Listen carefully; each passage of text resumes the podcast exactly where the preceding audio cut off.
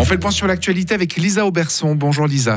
Bonjour Méritio, bonjour tout le monde. L'UDC a établi sa liste de vœux pour Rushdie. La priorité du parti, c'est la politique énergétique. Il souhaite une nouvelle stratégie réaliste pour assurer l'approvisionnement de l'électricité.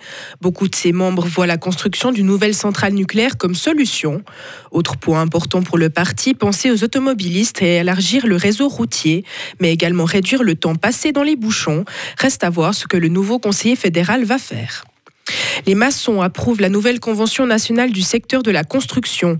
Les syndicats ont accepté hier le texte qui prévoit à partir du 1er janvier des salaires minimums de 100 francs.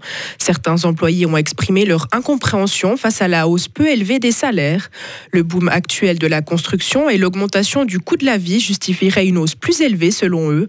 Plusieurs maçons ont aussi rappelé que la pression croissante des délais et du temps demeure un grand problème sur les chantiers. La Gustave Academy recrute. Comme chaque fin d'année, elle cherche de nouveaux talents. Après Lausanne et Bâle, c'est au tour de Fribourg d'accueillir les auditions. Plusieurs jeunes candidats de 18 à 25 ans se sont présentés au casting. Ils souhaitent passer une année au sein de l'académie pour se former et se perfectionner.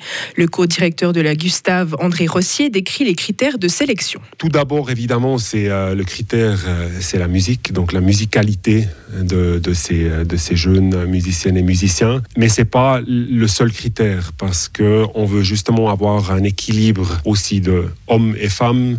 On veut avoir un équilibre linguistique aussi. Et puis euh, finalement, il faut aussi dans les ventes, il faut trouver un, bon mélange euh, en instruments on ne peut pas travailler qu'avec des singer-songwriters, en tout cas pas comme ça, il faudrait changer le projet.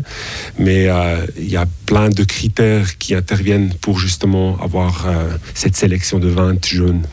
Les artistes sélectionnés auront l'opportunité de collaborer avec des professionnels de la musique, de participer à des camps d'écriture ou encore de donner des concerts. Un point important pour Cléa Balzinger, 17 ans, qui souhaite partager son travail avec un public. Déjà, il faudrait être prise, mais si je suis prise, ça serait un moyen incroyable de faire partager ma musique et de ouais, que les gens découvrent ma musique et puis à la fin de produire une chanson, ça je trouverais ça incroyable. Et puis, enfin, c'est clair qu'en étant à la Gustave, enfin, ça ouvre des portes. Enfin, on rencontre plus de gens, ça ouvre des portes euh, au niveau professionnel. Et puis, euh, puis c'est pas euh, toute seule comme ça chez moi que je vais me dire ah bah oui, bah je vais réussir à faire une scène à frisson, par exemple. Et les gagnants seront avertis d'ici quelques jours. Eva Kaili, vice-présidente du Parlement européen, a été destituée. La Grecque a été interpellée vendredi par la police belge suite à un scandale de corruption en lien avec le Qatar.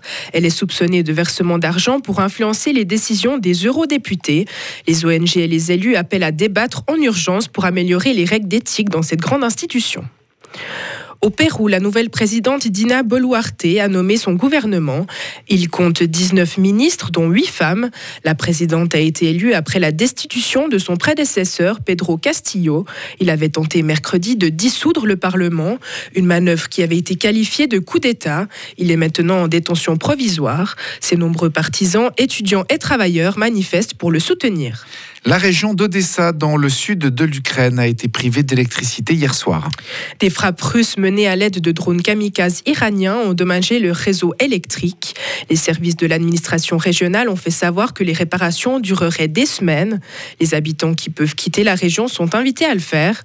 Plus d'un million et demi de personnes sont concernées. Le prix Nobel de la paix a été décerné à un trio russe, ukrainien et bélarusse. C'est un militant bélarusse, l'ONG russe Memorial et le Centre ukrainien pour les libertés civiles qui ont été couronnés pour leur engagement en faveur de la paix. Ils ont appelé à ne pas baisser les armes dans cette guerre que Vladimir Poutine a lancée. La chef du CCL a déclaré vouloir redonner un nom aux victimes.